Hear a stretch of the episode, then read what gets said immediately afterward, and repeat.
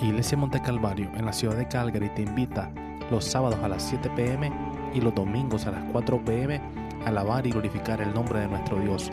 Estamos localizados en la 912 19 Street Northeast en la ciudad de Calgary. Para más información puedes visitar iglesiamontecalvario.org iglesiamontecalvario.org Que Dios te bendiga grandemente. Buenas tardes, hermanos. Dios les bendiga. Solo para el pastor es fácil estar aquí. Porque no es fácil estar enfrente de, de muchas personas, ¿verdad? No es fácil, no es fácil. Pero Dios nos ayuda, amén, porque esto no es ningún juego, sino que hacemos la obra y la voluntad de nuestro Dios. Amén. Antes, que, antes de iniciar, pues feliz día a todos los padres que están aquí presentes, a los futuros papás, porque en, más adelante van a ser papás. Eh, pero más que todo, darle gracias a nuestro Dios, porque Él es nuestro Padre por excelencia. Amén. Él es el que nos guarda, Él es el que nos guía y el que nos ilumina cada día. Antes de iniciar, también quería dar un pequeño testimonio de que cuando Dios quiere hablarte, uh, usa a la persona menos pensada, menos indicada, porque yo había hecho mi, eh, mi mensaje como desde que me dijeron, como hace unos tres meses atrás, y lo he estado viniendo preparando para todo este tiempo, pero resulta que uh, como unos tres días atrás, eh, yo había uh, hecho mis notas en mi iPad, ¿verdad? Eh, pero generalmente yo siempre lo hago en, en, papelitos, a mano. Pero no sé si día dije, bueno, tengo la iPad que usar lo que tenemos. Entonces yo hice mis apuntes en mis notas y todo, y hace tres días atrás se me apagó, no me volvió a encender, no tengo nada. Entonces yo dije, ¿y ahora qué hago? ¿Empezar de cero? Ay, Señor, estaba nerviosa, estaba estresadísima, no había qué hacer. Pero este, resulta que Dios me había dado un mensaje mmm, alrededor como para abrir más o menos, y yo lo había hecho a un lado porque yo decía, el tema no concuerda con decir el Día de los Padres, no, no estaba muy adecuado, decía, en mi mente. Pero eh, ese día Señor eh, estaba yo orando por la salud de mi suegra que estaba en un hospital y ese día Dios me, me dio un mensaje y yo dije, Señor, ese está muy bonito, pero, pero ¿para qué si yo ni sabía que iba a venir a enseñar? Y después eh, me dijeron que viniera a dar la enseñanza para hoy, pero no concordaba, entonces me fui por otro lado. Y después me pasó lo del iPad que se me apagó. Y después el Señor me dice, tu mensaje ya lo tienes. ¿Por qué estás buscando por otro lado? Ya lo tienes. Y en menos de dos horas, cuidado menos, ya lo tenía hecho. y para gloria y honra de mi Dios, hoy aquí vengo a entregárselos a ustedes. No sé a quién exactamente Dios quiere hablar en esta tarde, no sé por qué, para qué, pero eh, la palabra del Señor está aquí, va a ser expuesta a sus vidas. Amén. Y gloria a nuestro Dios. Amén. Quiero orar antes de iniciar en esta tarde. Gracias, amantísimo Dios, te doy en este momento, Señor Jesús por darme la oportunidad de estar aquí, bendito Dios, y compartir tu palabra, Señor amado, la cual tú has dado a tu pueblo, bendito Dios. En esta hora, Señor Jesús, te pido, Padre Santo, que bendigas a los hermanos que hoy están celebrando, Señor amado, el Día del Padre. Tú eres nuestro Padre por excelencia y gracias por cuidar de nuestras vidas, Señor amado. Y te pido, Señor Jesús, que bendigas a cada uno de los hermanos, de cada una de las personas que están aquí en este lugar, y que tu palabra, Señor, no regrese vacía, sino que sea llenando, Señor amado, sus corazones, Dios. Guárdanos y bendícenos, poderoso Dios, y quédate con nosotros. En el nombre de Jesús te lo pedimos. Amén. Gloria a Jesús. El tema de hoy que Dios viene a darles a ustedes se llama bendición a través de la prueba. Bendición a través de la prueba. Me impactó mucho la actividad que hizo la hermana Marvilda, porque concuerda. ¿Cómo somos probados y por qué? ¿Por qué vamos a ser probados? ¿Por qué Dios nos permite que nosotros pasemos por un momento de angustia? Amén. Ok, a diario se nos presentan momentos muy angustiados, eh, estamos en unas situaciones muy difíciles de tristezas, mucho dolor, nos presentamos en momentos a veces lo contrario, ¿verdad? Hay un balance en nuestra vida, a veces estamos contentos, a veces estamos tristes, eh, a veces tenemos una gran alegría que no encontramos la manera de poder expresar la emoción que sentimos por cualquier motivo. Y, y más cuando recibimos uh, una bendición de Dios, no encontramos la manera de decirle, Señor, te doy gracias por lo que me has dado.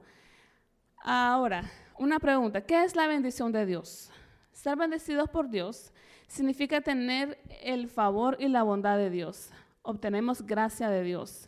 Cuando pensamos en ser bendecidos, lo primero que nos imaginamos es tener una casa enorme, es tener mucho dinero, es tener un closet lleno de lo más que, que nos gusta, un closet lleno de ropa de la moda, las marcas caras, es lo primero que pensamos, oh, estoy bendecida, tengo la mejor ropa, tengo los mejores zapatos, tengo los mejores electrónicos, eh, tengo el, el, carro del año, etc. Todos nos imaginamos eso, ¿verdad? Cuando decimos estoy bendecido. Pero ah, es muy bueno también tenerlo. Tampoco voy a decir que es malo tener todas esas cosas. Es una gran bendición, sí. Pero en sí, eh, en la palabra del Señor, si podemos buscar rapidito en Mateo 5, Jesús nos da otra definición de ser bendecidos. Y lo vamos a leer en Mateo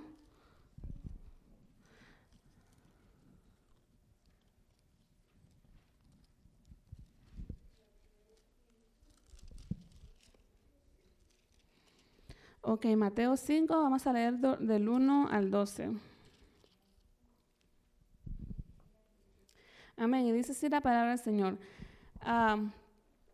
Viendo la multitud, subió al monte y sentándose vinieron a él sus discípulos y abriendo su boca les enseñaba diciendo, Bienaventurados los pobres en espíritu, porque de ellos es el reino de los cielos. Bienaventurados los que lloran, porque de ellos, porque ellos recibirán consolación. Bienaventurados los mansos, porque ellos recibirán la tierra por heredad. Bienaventurados los que tienen hambre y sed de justicia, porque ellos serán saciados. Bienaventurados los misericordiosos, porque ellos alcanzarán misericordia. Bienaventurados los de limpio corazón, porque ellos verán a Dios. Bienaventurados los pacificadores, porque ellos serán llamados hijos de Dios. Bienaventurados los que padecen persecuciones por causa de la justicia, porque de ellos es el reino de los cielos. Bienaventurados sois cuando por mi causa os vituperen y os persigan y digan toda clase de mal contra vosotros, mintiendo. Gozaos y alegraos porque vuestro galardón es grande en los cielos, porque así persiguieron a los profetas que fueron antes de vosotros.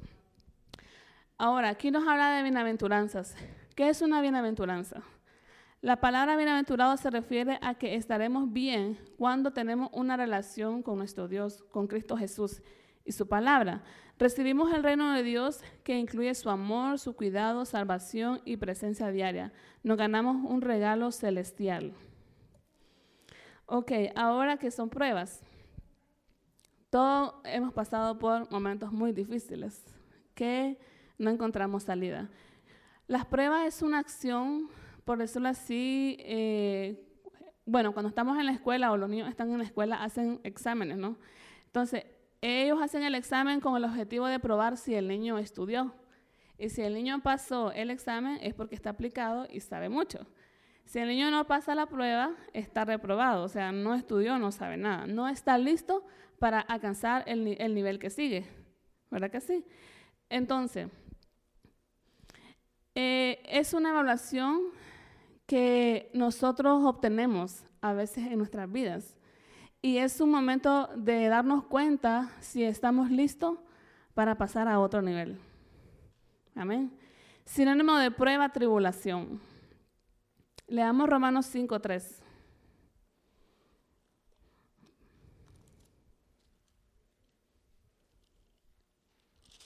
Romanos 5.3 dice, y no solo esto, sino que también nos gloriamos en las tribulaciones, sabiendo que la tribulación produce paciencia y la paciencia prueba y la prueba esperanza. La palabra tribulación se refiere a toda clase de prueba que como creyentes podemos pasar, ya sea física o económicas, tristezas, enfermedades, persecuciones, etc. Yo creo que todos somos expertos en pasar pruebas en nuestras vidas, Eh, unos las tenemos más fuertes, otros más débiles y así. Eh, quiero eh, en sí enfatizar en un, en un hijo de Dios que, que todo lo conocemos y hemos escuchado hablar de él, porque me gustó la historia de él y también porque quiero hacerlo, uh, lo quiero hacer ejemplo para los padres. Y es en Génesis 22. Vamos a hablar de Abraham. Todos conocemos a Abraham, la historia de Abraham. Vamos a leer la historia de Abraham en Abraham en Génesis 22. Génesis 22. ¿Todo lo tenemos? Amén. Ah, vamos a tener que leer toda la historia para que podamos comprenderla, porque si leo una parte no vamos a comprender muy bien la historia. Amén. Dice así, aconteció después de estas cosas que probó Dios a Abraham y le dijo, Abraham, y él respondió, heme aquí, y dijo, toma ahora tu hijo, tu único Isaac, a quien amas, y vete a tierra de Moriah y ofrécelo allí en holocausto sobre uno de los montes que yo te diré. Y Abraham se levantó muy de mañana y enalbardó su asno y tomó consigo dos siervos suyos y a Isaac su hijo y cortó leña para el holocausto y se levantó y fue al lugar que Dios le dijo. Al tercer día alzó Abraham sus ojos y vio el lugar de lejos. Entonces dijo Abraham a sus siervos, esperad aquí con el asno, y yo y el muchacho iremos hasta allí y adoraremos y volveremos a vosotros. Y tomó Abraham la leña del holocausto y la puso sobre Isaac, su hijo, y él tomó en su mano el fuego y el cuchillo, y fueron ambos juntos. Entonces habló Isaac a Abraham, su padre, y dijo, Padre mío, y él respondió, heme aquí, heme aquí, mi hijo. Y él dijo, he aquí el fuego y la leña, mas ¿dónde está el cordero para el holocausto? Él respondió, Abraham, Dios se proveerá de cordero para el holocausto, hijo mío. E iban juntos. Hasta ahí lo vamos a dejar por ahorita. Eh, en este momento estamos viendo la prueba que Abraham tuvo. Habíamos escuchado esta historia todos, ¿verdad? Es muy conocida. Eh, cuando Dios ordena a Abraham que sacrifique a su hijo. Eh, ha sido una prueba muy grande. Ah, la fe de Abraham en Dios y su entrega a Él fueron probados a lo máximo. Yo no sé ustedes qué harían si te piden sacrificar a tu hijo. No sé cuántos hijos tengas, uno, dos, todos sabemos de que eh, este, el hijo de Abraham, Isaac, había sido prácticamente una promesa que Dios le había dado. Costó, costó ese hijo a Sara haberlo tenido. Y que después venga y Dios le ordena y le dice, ve y sacrifica a tu único hijo. Es una situación muy difícil. Yo como, como madre no creo ser capaz de hacerlo. Y lo primero que yo imaginaría es, ¿cómo yo voy a matar a mi hijo? O sea, ¿cómo lo voy a hacer? Habría que tener valor, primero, y, y, es una situación muy, muy, muy, muy difícil decir lo voy a hacer. No es fácil. Ahora, una pregunta más. ¿Cómo te sentirías saber que en pocos minutos vas a perder a tu hijo? Saber que ahorita estás en tu casa, le das su comidita, le das su lechita, le das cualquier cosa, y saber que unas dos, tres horas más adelante, tu hijo ya no va a existir. Te vas a quedar sin nada de tu hijo, te vas a quedar, ¿te imaginas ver su ropita, ver su juguetito y saber que ya no está tu hijo? ¿Andarías contento cantando, feliz, saber de que tu hijo ya no va a estar? Es muy difícil, es muy difícil. Yo no dormiría tranquila, no estaría en paz, porque amamos a nuestros hijos como que si alguien viene otro niño y me lo pelea, a mí me molesta, aunque sea un niño, me molesta. Yo no quiero que nadie me los toque, no quiero que no le pase nada, yo quiero que esté completamente bien, no quiero que le falte absolutamente nada. Amén. Pero ¿qué pasa? Abraham fue muy obediente, ¿verdad? Y él confiaba en Dios. En el versículo 5, en el versículo 5 donde dice, entonces dijo Abraham a su siervo, espera aquí con el asno, yo y el muchacho iremos hasta allí y adoraremos y volveremos a vosotros. Abraham estaba 100% seguro de que él iba a ir con su hijo y que no iba a venir solo. Porque le dice, espérense, ya vamos a venir, ya vamos a regresar.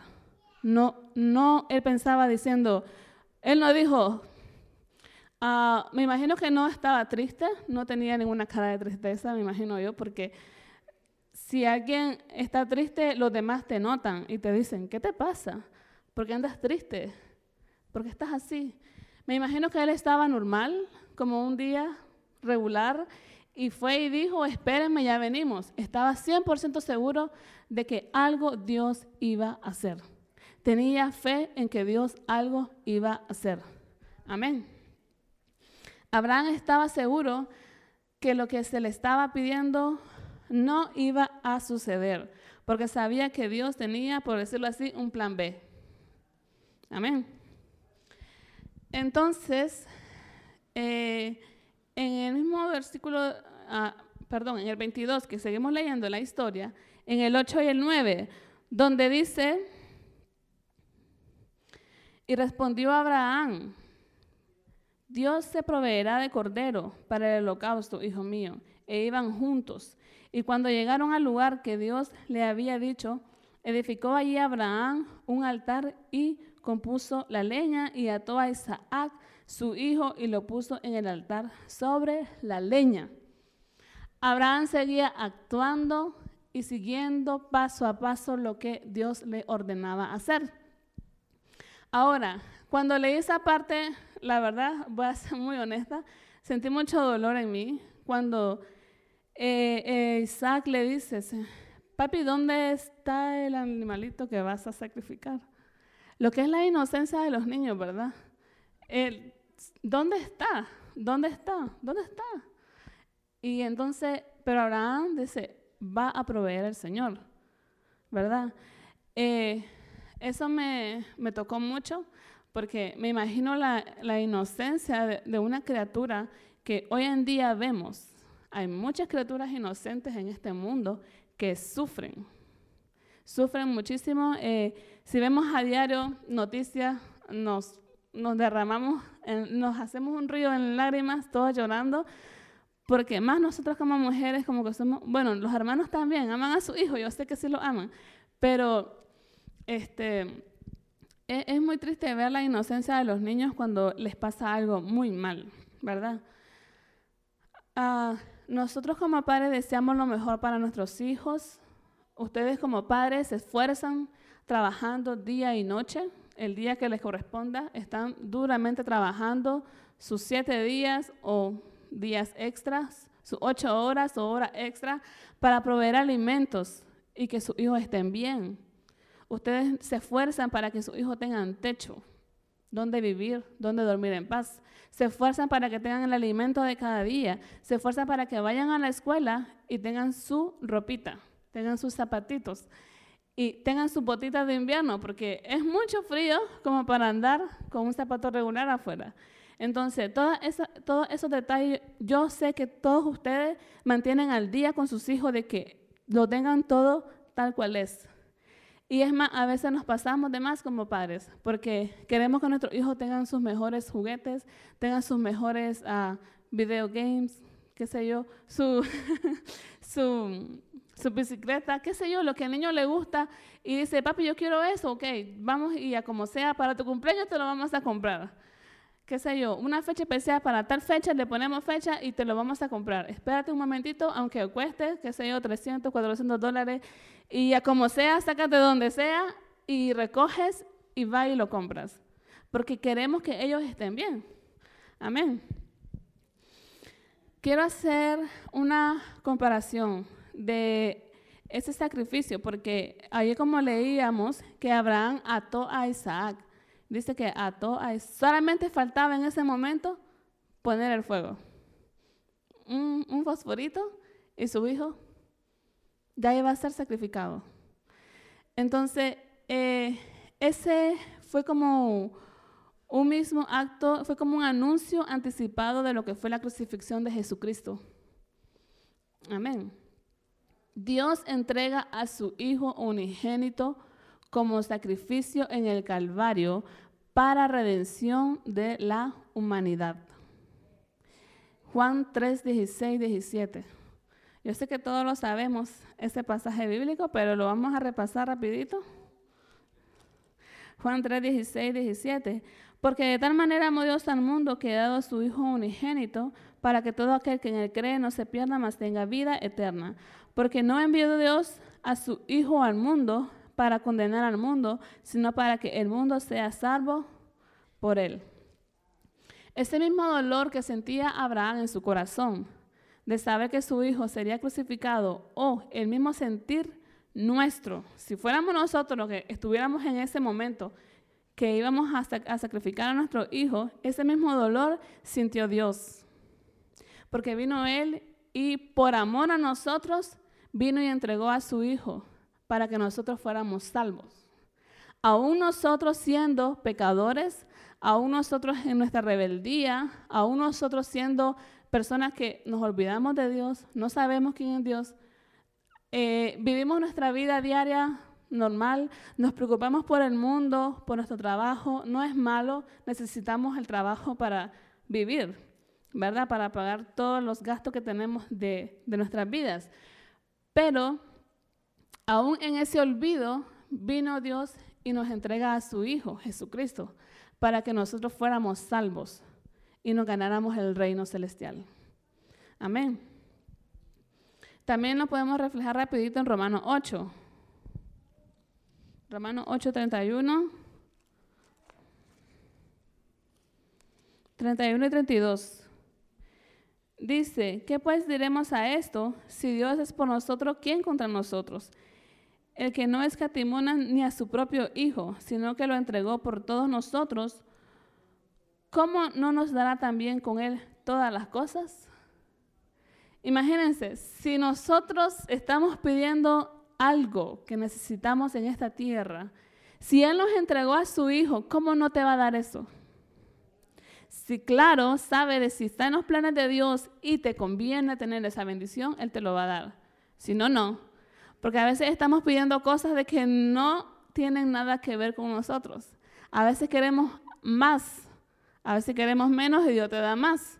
Entonces, eh, ¿Cómo te puedes imaginar si, por ejemplo, estás pasando por una enfermedad o tienes a un familiar que está muy mal de salud o tienes un problema familiar, económico, eh, lo que sea, y tú lo ves imposible, pero imposible de verlo hecho este, real, de que ya no estés más con ese problema?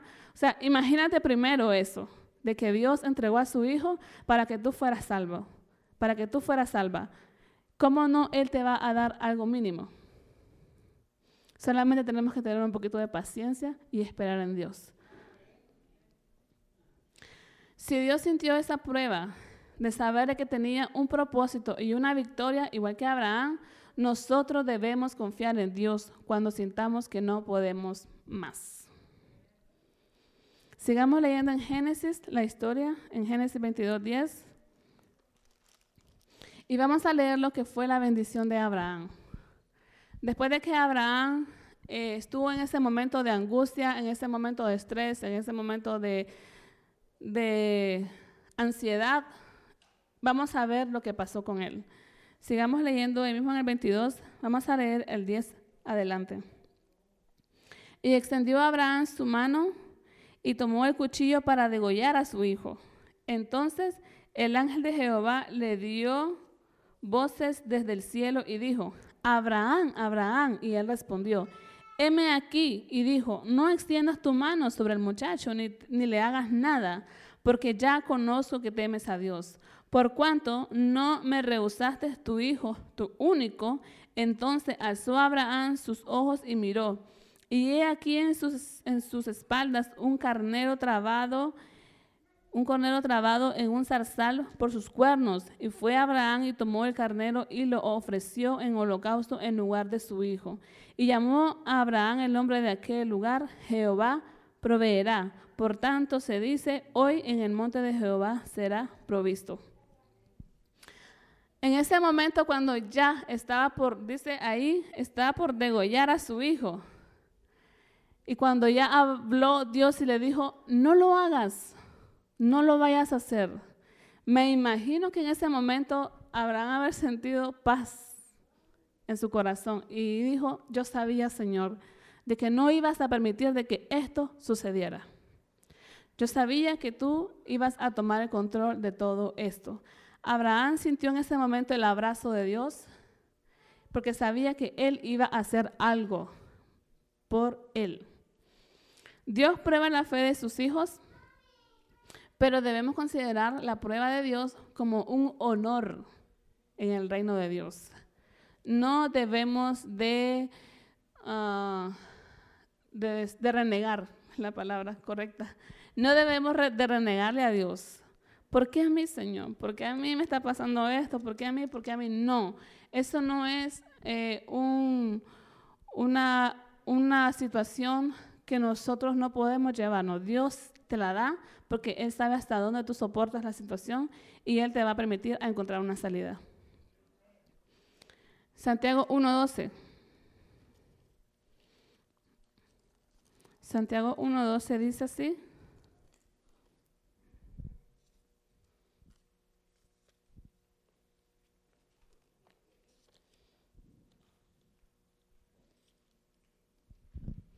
Gloria a Jesús. ¿Quién vive, hermanos? Santiago 1.12 dice, Bienaventurado el varón que soporta la tentación, porque cuando, haya, porque cuando haya resistido la prueba, recibirá la corona de vida que Dios ha prometido a los que le aman. No debemos culpar a Dios ni renegarle nada. Dios nos prueba para fortalecer nuestra fe. No lo hace para vernos derrotados, sino para que crezcamos espiritualmente. ¿Ustedes creen que Dios le gusta decir, mm, me gusta ver la hermana cómo está triste? Yo no creo, yo no creo que el Señor le gusta vernos eh, encerradas en encerrados o encerradas en un cuarto llorando de tristeza, porque Dios es amor. Yo no creo de que a Él le guste verte en una cama con una enfermedad que no te puedas ni mover. Yo no creo que Él quiera que te veas estresadísimo porque no tienes el dinero para pagar lo que tienes que pagar. Simplemente eh, hay un dicho en nuestro país, no sé si ustedes lo saben, que dice, Dios aprieta, pero no ahorca. si lo han escuchado. Nosotros nicaragüenses tenemos muchos dichos, hablamos más por dichos que normal. Entonces, Dios nos aprieta fuertemente, pero no quiere decir de que nos va a matar. Simplemente es como el alfarero que nos está moldeando para hacernos una joya preciosa, para que nosotros seamos un instrumento con un nivel más alto para ayudar a otros que están empezando. Amén. Yo no puedo decirte esto si no antes haberlo vivido. Eh, la vez pasada eh, compartí con ustedes, no sé si algunos estaban presentes o los que oyeron, eh, de una situación que pasamos juntas con mi familia, de una prueba muy difícil y juntos pasamos esas necesidades y, y Dios obró y hizo un milagro. Entonces yo no me puedo atrever a decirte esto, de que Dios te puede estar pasando por este momento difícil y no vas a ver la luz adelante cuando yo no lo he vivido, porque yo sí lo viví y yo sé lo que es. Y y créanme, a veces sí uno desea decir, Señor, ¿por qué a mí me está pasando esto? ¿Por qué a mí me falta esto? Yo lo necesito, necesito ver tu milagro. Pero no, no hay que decirlo. Simplemente permanecer calmaditos, orándole al Señor y creyendo en Él. Amén. Después de una prueba de fe, Dios afirma fortaleza y recompensa al creyente. En el verso 8 del mismo 22 que estábamos leyendo en la historia de Abraham en Génesis. Dice, vamos para atrás, en el 22, Génesis 22, ahora en el 8, donde dice,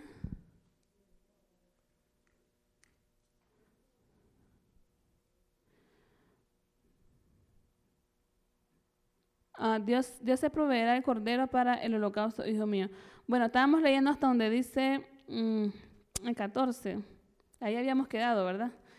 Y dice, y llamó a Jehová el nombre de aquel lugar, Jehová proveerá. Por tanto, se dice hoy en el monte de Jehová será provisto. Y llamó el ángel de Jehová a Abraham por segunda vez desde el cielo y dijo, por mí mismo he jurado, dice Jehová, que por cuanto has hecho esto y no me has rehusado tu hijo, tu único hijo, de cierto te bendeciré y multiplicaré tu descendencia como las estrellas del cielo y como la arena que está en la orilla del mar. Y tu descendencia poseerá las puertas de sus enemigos. En tus simientes serán benditas todas las naciones de la tierra por cuanto obedeciste a mi voz. Ahí vemos la respuesta de Dios que le dijo a Abraham, te bendigo porque obedeciste. La clave para recibir una bendición de Dios en medio de una prueba es la obediencia. Tenemos que ser muy, muy obedientes. Abraham obedeció el mandato que Dios le dio sin haberle, sin haberle puesto peros. Pero Señor, ¿por qué mi hijo? Pedime otra cosa, pedime un animalito que el más gordito, el que más me gusta, que cuesta más dinero. Pedime otra cosa, mi casa, mis tierras, qué sé yo. Pero ¿por qué mi hijo me los estás pidiendo? ¿Por qué a él? No, no dijo nada. Simplemente actuó en fe creyéndole a Dios. Es muy importante ser obedientes a Dios, hermanos. Eh, todos sabemos de que no hay mejor manera de venir a la casa de nuestro Dios a honrar su nombre y, gloriarnos en su presencia, porque es bonito venir y gozarnos en las alabanzas y exaltar su nombre. Eh, nosotros acá tenemos una vida muy, muy ocupada, ¿verdad? No sé ustedes, pero yo sí no muy ocupada al 100%, pero en el aspecto de que, por lo menos las hermanas, yo me doy cuenta de que trabajo, de que casa, que niños, que la escuela. Entonces, cuando ves la noche, otra vez de noche, te tienes que levantar y otra vez lo mismo, y es una rutina así que estás súper ocupadísimo y no tienes tiempo ni para decir, voy a leer un pedacito de la Biblia a ver qué el Señor me quiere decir. No hay tiempo. Nunca tenemos tiempo. Y venimos a la iglesia y el único ratito que venimos aquí, medio cantamos, medio estamos y ya nos vamos. Entonces, a veces estamos viviendo como una vida muy rutinaria y eso como que cansa. Eh, yo les invito, e igual yo me incluyo, que sería bonito tener una vida como más placentera en el Señor, depositar nuestras cargas en Él y Él para que Él nos refresque cada día. Eh, venir con un corazón más dispuesto a la iglesia, de recibir la palabra del Señor y con un corazón dispuesto a exaltar su nombre. Yo no sé cuánto les gusta la música. A mí me encanta escuchar música en mi casa y, yo siento que me gozo y, y, es una alegría, uno recibe paz por medio de la alabanza. Por eso cantamos alabanza, para recibir la gracia y la misericordia de Dios en nuestros corazones. Vamos a concluir y vamos a leer un pasaje bíblico que me impactó mucho lo que dice en Job 5:17. Ya es el último, se los prometo. Job 5. Job 5:17. He aquí, bienaventurado es el hombre a quien Dios castiga. Por tanto, no menosprecies la corrección del Todopoderoso porque Él es quien hace la llaga y Él la vendará. Si Dios permite que estés pasando por una prueba y, reaccionas correctamente, Dios te librará de tu adversidad y te dará tu bendición. Seamos muy sabios, pidamos dirección a Dios. Pidamos la dirección a Dios. Seamos obedientes a Él Comuniquémonos con Dios por medio de la oración. Es muy importante la oración. Eh, es el único momento donde nos podemos desahogar de todas nuestras cargas, porque a veces cometemos el error de que nos sentimos muy tristes, nos está pasando algo y venimos y le contamos a nuestra disque amiga o a una persona disque de confianza y esa persona después nos falla. Esa persona viene después, nos da la espalda. Esa persona viene después y nos puñalea por atrás. Entonces, no hay mejor manera de desahogarnos que en una oración con Dios. Y no hay mejor manera que podamos recibir una respuesta de Dios por medio de su palabra. Eh, a mí, bueno, a cualquiera le habla Dios por diferentes maneras. Pueda que sea en sueño, pueda que sea en, oración, pueda que sea por medio de otro hermano que está orando por ti y le da una palabra, esto es para ti, te dice el Señor, esto y esto te voy a dar. También te habla por medio de su palabra. A mí generalmente siempre me habla por su palabra. me habla mucho por su palabra y es un gran gozo sentir cuando Dios te habla, eh, sentís paz y seguridad de que no estás solo. Amén. Eh, les invito a que podamos estar siempre agarrados de la mano de nuestro Dios, no abandonar ni descuidar nuestra área espiritual, no nos desnutramos espiritualmente, sino que busquemos cada día alimento, alimento en su palabra, alimento en la oración, eh, ese alimento de que Él nos regala, porque también la palabra nos dice que no solo del pan vamos a vivir, no solo de la comida de todos los días vamos a vivir, sino que necesitamos también alimento espiritual. Amén. Y yo no sé si están aquí este, todos los papás con sus hijos, están juntos, y me gustaría que, bueno, la hermana Bernarda va a tener que hacerlo, orar por los papás con sus hijos. Amén. Vamos a orar por ellos para que Dios los ayude y, les ayude a, a ser padres ejemplares como hasta el momento lo han hecho. Porque los padres que están aquí atraen a sus hijos y ese es un gran paso que estamos dando como padres. Darle, enseñarles a ellos de que primero es Dios y después el mundo. Porque ahorita podemos estar en muchos lugares, pero no estamos aquí porque queremos enseñar a nuestro hijo de que Dios es primero, poner a Dios primero antes que en todo. Amén.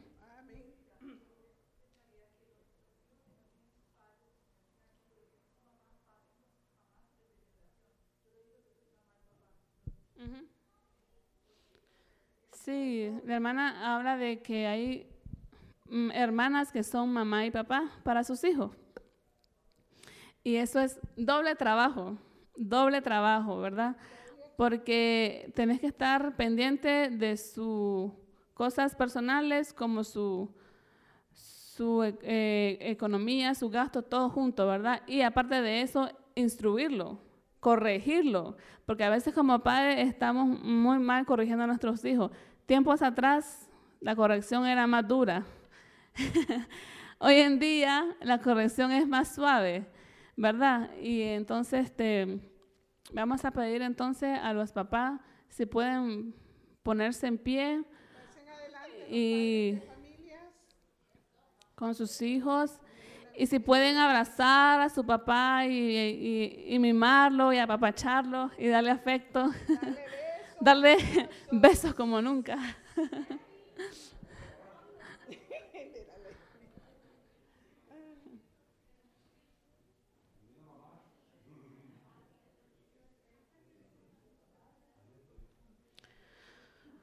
Gloria a Jesús.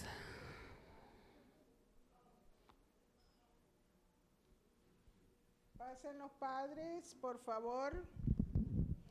Miren qué lindo mensaje que trajo nuestra hermana Marcela. Va con la lectura bíblica.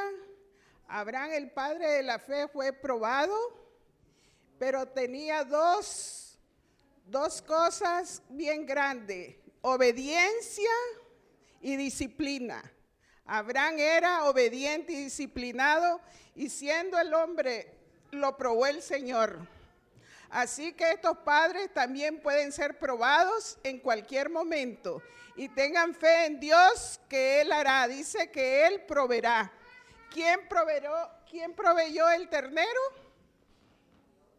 Dios, nuestro Padre Celestial. Así que cualquier prueba Pónganse en las manos de Dios y Él lo hará. Así los hijos o las esposas, si no hay padre, pues las esposas pueden orar. Señor Jesús, venimos ante el trono de tu gracia, Señor, dándote la gracia, pero mil gracias, Señor, porque tú eres el Padre poderoso, el Padre eterno, Señor, que nos ayudas a caminar a la par de los padres terrenales aquí en la tierra. Yo te pido que bendigas a estos hombres, a estos siervos, a sus hijos, Señor, que sean más obedientes cada día y que se dejen llevar, Señor. Así como ese ejemplo, Señor, mi hermano Jorge con su hijo, Señor, como él guió a su hijo, Señor. Y así son los padres, Señor. Siempre estamos aconsejando a nuestros hijos, siempre los estamos guiando y tú eres el principal consejero y guiador, Señor. Así te pido que lo bendiga, Señor. Bendice a estos hombres y que sean obedientes, Señor, y que sean hombres de fe, Señor, para servirte. En aquella prueba dice tu palabra que vengan a mí todos los cansados, porque yo los haré descansar en sus manos, Señor. Y todo aquel que vino triste, Señor, con problemas, Póngalo en sus manos, Señor, que no se vaya, Señora, como entró, Señor, sino que vaya con esa fe, Señor, que tú vas a resolver, que tú vas a proveer, Señor. Así te pido, Señor, que bendigas todos, Señor, los alimentos que han sido, Señor, elaborados por las madres de familia y que tú, Señor, bendigas esas mesas, bendigas la familia, que nunca falte alimento en cada mesa, Señor, ni trabajo, Señor, pero sobre todo salud espiritual y salud material, porque sin eso, Señor, no podemos trabajar. Te lo suplico, Señor, en el nombre de Jesús. Así te suplico, Señor, que le dé fuerza a mi hermana Elizabeth Cano. Ella está pasando por una prueba, Señor. Ella ha sido madre y padre de sus hijos, Señor. Yo te la deposito en tus manos, Señor, con la esperanza de que tú, Señor, harás, Señor. Solo tú sabes el momento que la vas a curar, Señor. Que se haga lo que tú quieras, Señor, en la vida de mi hermana Elizabeth Cano. La deposito en el hueco herido de tu mano. En el nombre de Jesús. Amén